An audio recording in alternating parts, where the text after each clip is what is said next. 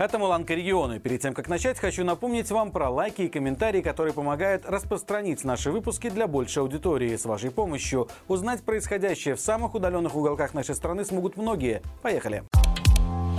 Хакеры взломали сайт Беларусь-Кали и вывесили на нем обращение от имени минских подпольщиков. В тексте говорится о создании нового движения, которое получило название «Объединенный штаб сопротивления». Само же письмо адресовано активистам мирного протеста, администраторам оставшихся дворовых чатов, а также силовикам. Новое формирование позиционирует себя как не связанное ни с Россией, ни с Западом, ни с белорусской позицией организации. По признанию командира группы, причиной акции стало желание сделать из сайта компании реально независимое белорусское СМИ, потому что обращаться обращаться за публикацией к существующим журналистам бессмысленно. Цитирую. Зачем рассылать письма в белорусские СМИ, которые испугаются их публиковать? Ну а идейным вдохновителем этой атаки стал, как неудивительно, сам нелегитимный его возмущение о лишении доли собственности в Клайпецком порту. Параллельно говорится о том, что во время хакерского проникновения организации были получены документы и другая важная информация Беларусь-Калия. Напомним, Солигорский гигант является одним из основных поставщиков валюты в бюджет Беларуси и одним из ключевых производителей калийных удобрений в мире.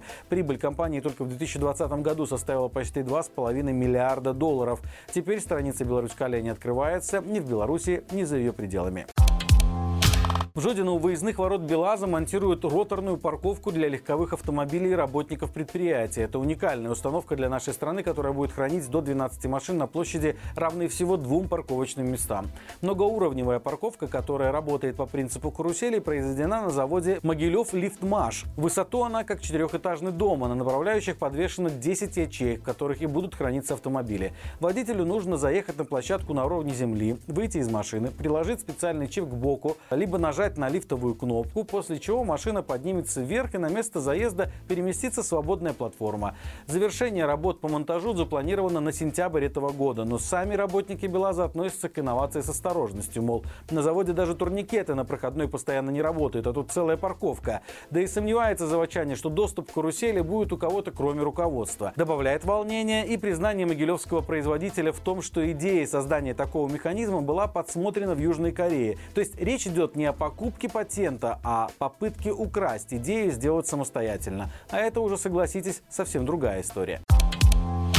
Жители Барановичей жалуются на состояние кладбища Русина, на котором за лето ни разу не косили траву и, видимо, не вывозили мусор. Еще в середине июня журналисты «Интэкспресс» публиковали обращение горожан и просьбу повлиять на местное ЖКХ. Тогда местные коммунальщики оперативно удалили гневное сообщение с фотографиями погоста из своих соцсетей, но в личных сообщениях пообещали разобраться в сложившейся ситуации. Прошло два месяца и ничего не изменилось. Заросли между могил настолько огромные, что некоторых надгробий не видно даже на минимальном расстоянии. Мусор Мусорные баки переполнены кучами сухой травы, которую люди вынуждены рвать самостоятельно. Остатки украшений, цветов и все тех же зарослей разбросаны кучами вдоль центральных дорожек, погоста. И это, если не вспоминать про прогнившие скамейки, отсутствие какого бы то ни было ухода за территорией. Слуцкий комбинат хлебопродуктов передают в доверительное управление агрокомбината «Дзержинский». Такое решение было принято на внеочередном собрании акционеров. Теперь на предприятии проходит инвентаризация. Работники комбината не понимают причин произошедшего. Судя по бумагам, в 2019 году слуцкие хлебопродукты сработали с прибылью, а в 2020 году она вообще составила около 4,5 миллионов рублей. В 2021 году слуцкий КХП тоже закончил с чистой прибылью более 2 миллионов рублей. Продукция комбината постоянно получает награды в различных различных конкурсах и становится лауреатом конкурса «Лучшие товары Республики Беларусь».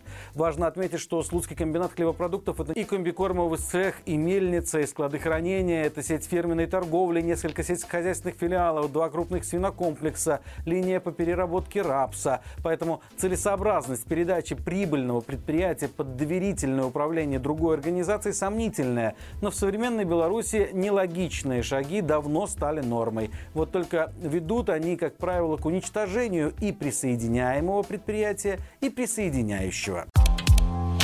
Друзья, хотим напомнить вам, что наши социальные сетки Telegram и Instagram обновились, и теперь мы публикуем там самые свежие новости в онлайн и быстром формате, поэтому подписывайтесь и читайте все, что происходит э, тут и сейчас. Ну а также не забывайте подписываться, ставить лайки, комментировать и делиться с нами информацией через наш анонимный чат-бот, адрес которого вы сейчас видите на своем экране. До встречи завтра и живи Беларусь!